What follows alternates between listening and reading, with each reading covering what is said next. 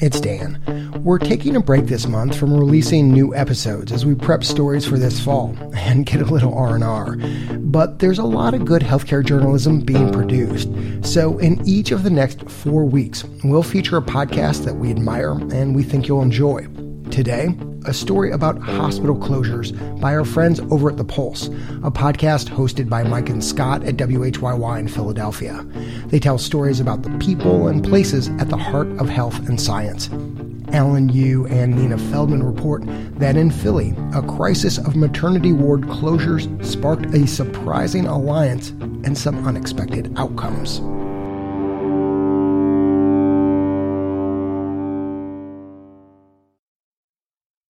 It was two thousand nine, and Julie Crystal was hanging on by a thread. She'd been a midwife for twenty years, and she'd never seen so many patients coming into the labor and delivery unit as she had recently. What midwives like to do is support women in labor and, you know, do back rubs and really pay a lot of close attention to people as they're going through the process of having their baby. And all of a sudden, we couldn't do that so much anymore because we were just running from room to room, you know, making sure that the baby wasn't about to come out. And um, and so we just were taking care of a lot more people at once. It was more than just not being able to give back rubs. There weren't enough rooms. Women were delivering on stretchers in the hallway. It felt like things were on the verge of collapse. It was stressful. It was scary.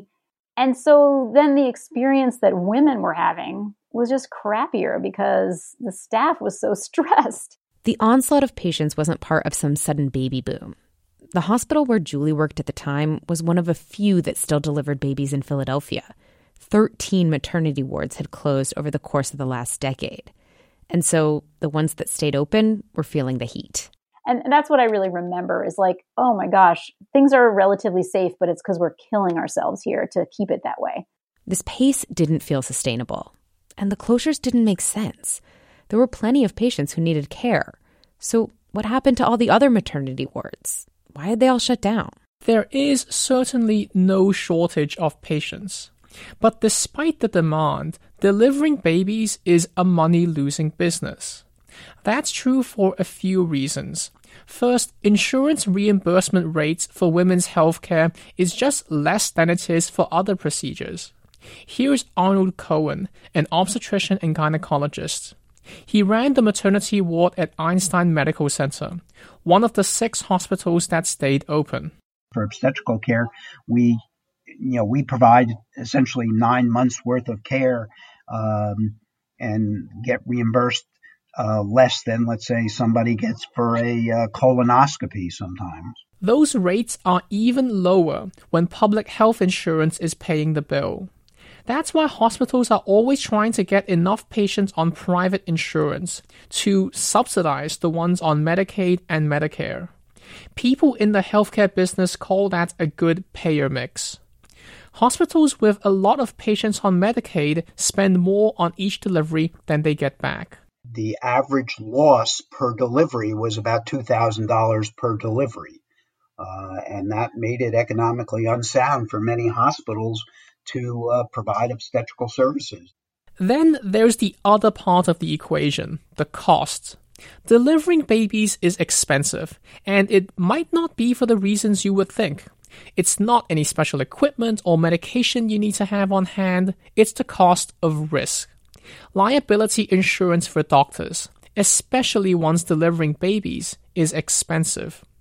During the big wave of maternity ward closures, Owen Montgomery was head of O B G Y N at Hahnemann Hospital, another of the remaining six. For each of my faculty members, it was one hundred sixty thousand dollars a year to provide liability insurance. I paid more per year for liability protection for each faculty than I paid each faculty in salary. In the early two thousands, medical malpractice insurance rates went up drastically in Pennsylvania, and Philadelphia was even more expensive. If a jury found a doctor negligent in a delivery, the payouts were just enormous. So the hospitals had to have a lot of money in the bank in case that happened. High malpractice rates and low reimbursements led a lot of hospitals in Philadelphia to do the math and make a rational business decision that with the high costs and low revenue, it did not make sense to keep delivering babies. And so maternity wards closed across the city, one after the other. With each closure, new patients flooded the remaining wards. People had to wait for rooms. They gave birth in triage rooms or even hallways. As Julie Crystal, the midwife, rushed from one person to the next, she was really worried about the kind of care she could provide. We have to make a lot of quick decisions. So we have a lot of little boxes in our heads, which are diagnoses. And if someone says, I have pain when I pee and there's blood in my pee, you know, bing, urinary tract infection, like lights up in my brain in a little box. But if someone comes in and they have a whole collection of weird symptoms that don't light up any of my little diagnostic boxes, then my tendency, unless I work really hard, is to say, oh, you know, that doesn't make any sense, so you must be crazy, you know? You're not fitting my box, so something's wrong with you, rather than, oh, I need to maybe look for another box, or maybe it's a combination of two boxes. Julie worried that if her colleagues were taking too many of these shortcuts, the patients would suffer. And research shows that when healthcare providers don't have enough time to spend with each patient, it can lead to complications. In the first few years after most of the maternity wards closed, care did get worse. Things were looking bad. After steadily declining for years, the rate of infant mortality in Philly started to creep up as hospital maternity wards closed. In the first few years after the surge of closing wards, the chances of a newborn dying went up by fifty percent, compared to counties that didn't have so many closures. Julie was worried. She saw a crisis coming and was concerned that more maternity units could close as a result. Could hers be next? There was one major factor preventing that from happening. Julie worked at a teaching hospital. In fact, all the remaining maternity wards were part of teaching hospitals. That meant they had medical residents to help deliver the babies, and their salaries were paid for in part by the federal government. It also meant they had a reason to stay open outside of breaking even, teaching people how to deliver babies. Here's O B G Y N Owen Montgomery again. The basic equation was if you were committed to education, if you're educating the next generation of healthcare providers, then the university or the medical school was was willing to lose money providing obstetrical care. Still, even these big university-backed medical centers were starting to buckle under the pressure. So the remaining hospitals did something they'd never done before. They worked as a team. Cooperation may sound like it was a natural solution, but it's actually rare. Usually hospitals compete with each other. Remember that payer mix? If a hospital administrator were purely thinking about finances and nothing else, they would want as few patients on Medicaid or Medicare as possible. Just don't bring in the same revenue. Jack Ludmier was Julie's boss. He was one of the heads of obstetrics at the time. Now, I don't want to mention any names in particular. There were some hospitals that decided, you know, I don't want to bring uh, vulnerable patients from this area of the city. But in this new situation, they couldn't afford to think about what type of insurance a patient had. The main concern was space. If one maternity ward was overwhelmed, things could get even worse. Doctors might make more mistakes. Outcomes could decline, and the ward might close. That would risk further overwhelming the whole system. So the heads of each department made a sort of pact that they would support each other and at times work outside their financial interests to prevent anyone from closing. We were able to sit together no longer on a spirit of competition, but on a spirit of collaboration. The directors started sharing strategies for how to manage high-risk pregnancies, which many of the hospitals hadn't really had to deal with so much before. They kept tabs on how many patients there were at each hospital and transferred people if one unit was running out of space. Often, that meant giving up patients who they would have wanted to care for otherwise. They would have brought in revenue. Some hospitals expanded to make more room. They all started using a new, more efficient staffing model where one person rotated onto the labor and delivery floor at all times, instead of assigning each patient her own doctor, who had to be on call all the time. And it worked. The chances of infants dying went back down to where it was before the wave of closures. Here's Arnold Cohen again. And if you were to ask me, do I think it was a good thing that these obstetrical units closed or a bad thing, I would tell you that it was a good thing. It may sound counterintuitive, but yes, by some measures, the remaining hospitals ended up with better service as a result of the crucible of the closing maternity wards. The hospital leaders say this is because the ones that closed were generally smaller hospitals, serving the communities directly surrounding them. While that might have been convenient, many of those hospitals were not as up-to-date on the latest research or best practices, whereas the teaching hospitals had to keep up with the newest evidence. Plus, the remaining hospitals just had more experience. Yes, they had to take on more births, but that also meant they had more chances to get better. And last, the smaller hospitals did not have the infrastructure to deal with high-risk pregnancies in case something really bad happened. The teaching hospitals are part of large hospital systems with other kinds of specialty care. Astra Mater is an O B G Y N with the City of Philadelphia who reviews maternal health outcomes across the city. Hemorrhage deaths, which is what we see more often internationally and is a sort of third leading cause of death um, nationally as well, is almost minimal in Philadelphia. And, you know, I do think that that's because of the fact that the remaining delivery hospitals all are well equipped to, to manage these kinds of high-risk conditions. This promising but fragile new alliance faces a big test after the break, when we return with more from The Pulse.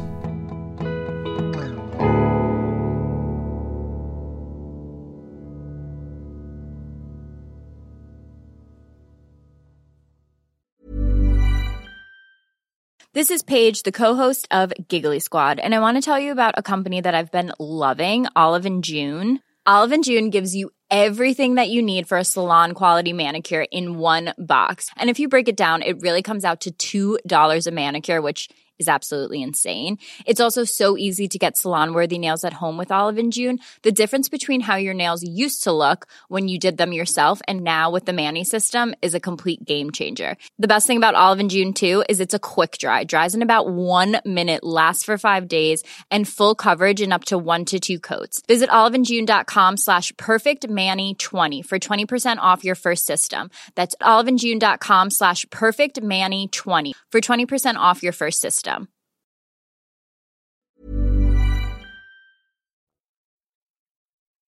Welcome back. This week on Trade Offs, we're rerunning a report from our friends at The Pulse, looking at a rash of maternity ward closures in Philadelphia and the unexpected ways local hospitals have weathered the storm. Again, here are Pulse reporters Alan Yu and Nina Feldman. That's not to say things were perfect in Philadelphia. The hospitals that had closed served people in their direct neighborhood. Sometimes people could even walk there. When they closed, those patients would have to call an ambulance or a taxi or get a ride when it came time to deliver. It might have been inconvenient or expensive, though generally they got there to give birth. But people need more than just a place to have their babies.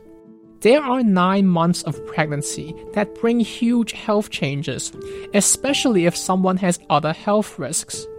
It's really important for doctors to know early in the pregnancy when people have chronic conditions like diabetes or high blood pressure so they can get them on the right medications.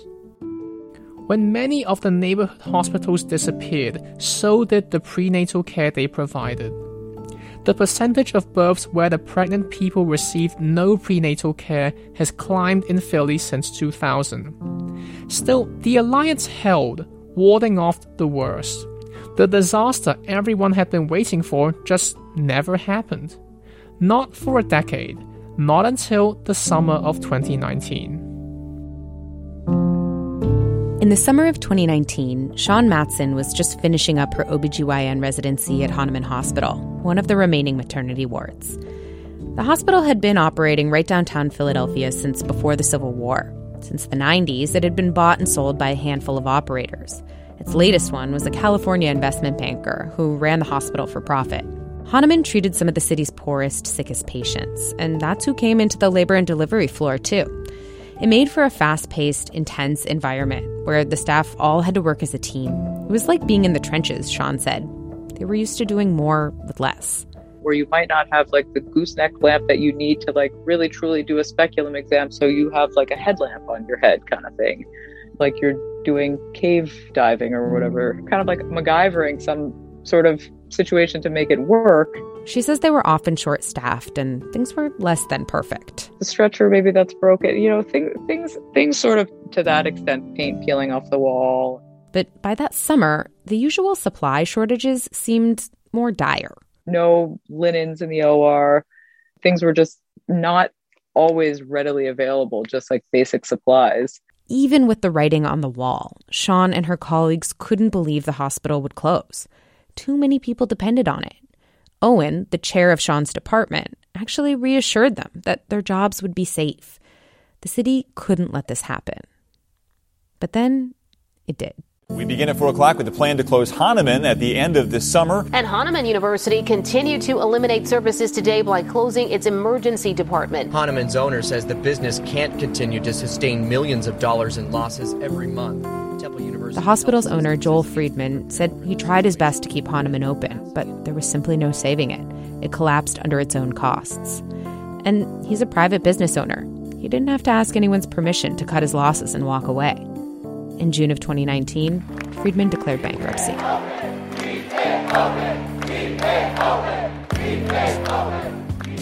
The closure sparked an outcry across the city. Sean took to the streets to protest. Where would her patients go? eight hundred pregnant patients who now had to find someplace else to deliver.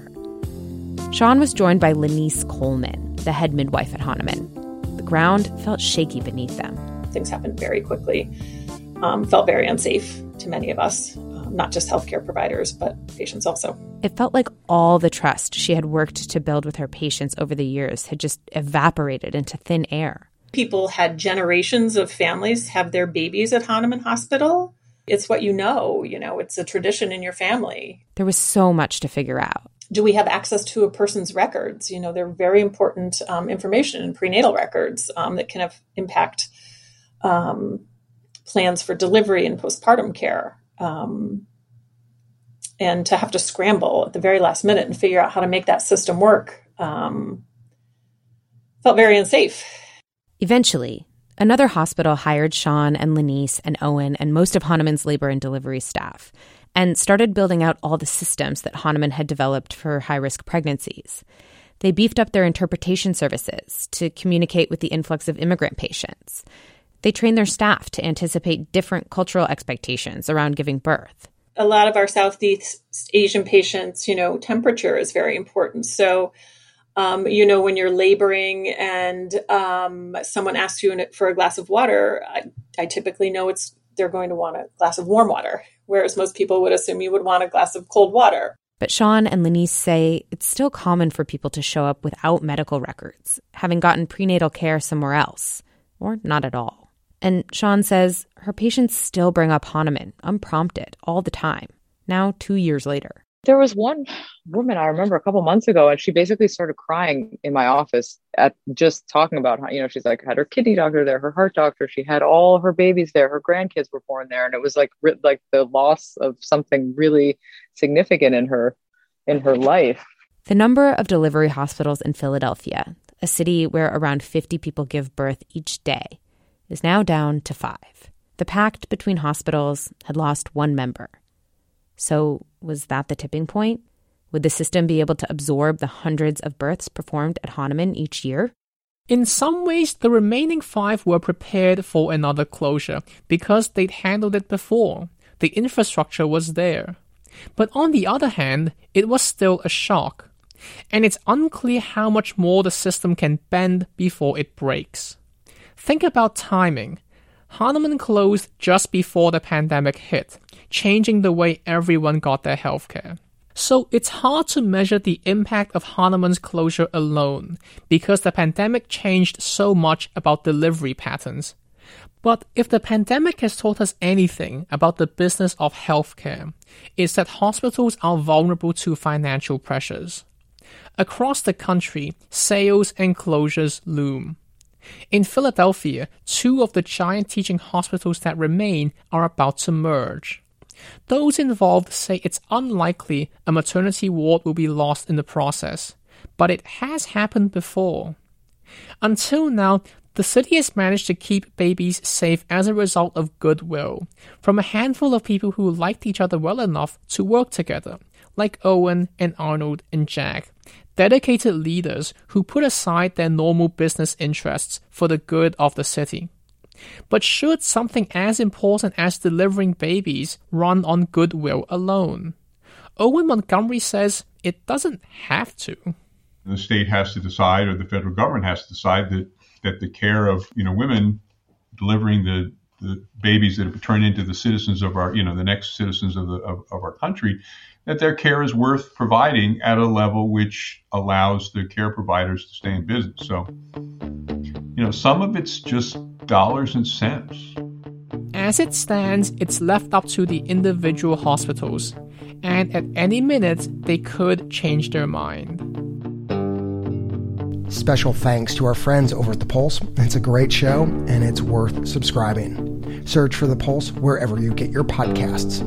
Alan Yu and Nina Feldman reported this story as part of the U S C Annenberg Center for Health Journalism's twenty twenty Data Fellowship. I'm Dan Gorenstein, and this is Trade Offs.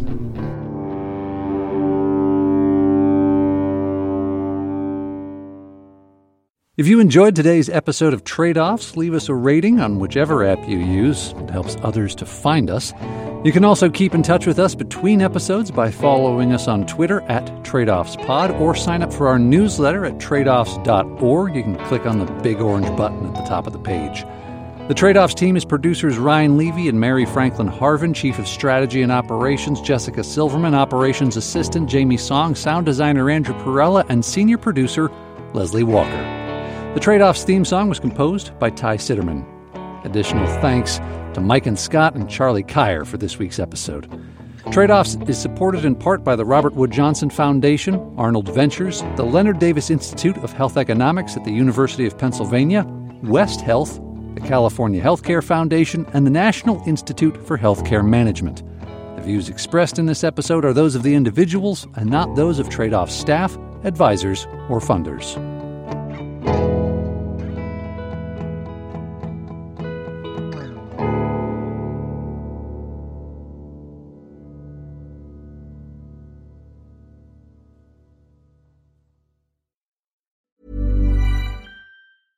Imagine the softest sheets you've ever felt. Now imagine them getting even softer over time. That's what you'll feel with Bowl and Branch's organic cotton sheets. In a recent customer survey, ninety-six percent replied that Bowl and Branch sheets get softer with every wash. Start getting your best night's sleep in these sheets that get softer and softer for years to come. Try their sheets with a thirty night guarantee. Plus, get fifteen percent off your first order at bowl and branch dot com. Code BUTTERY. Exclusions apply. See site for details.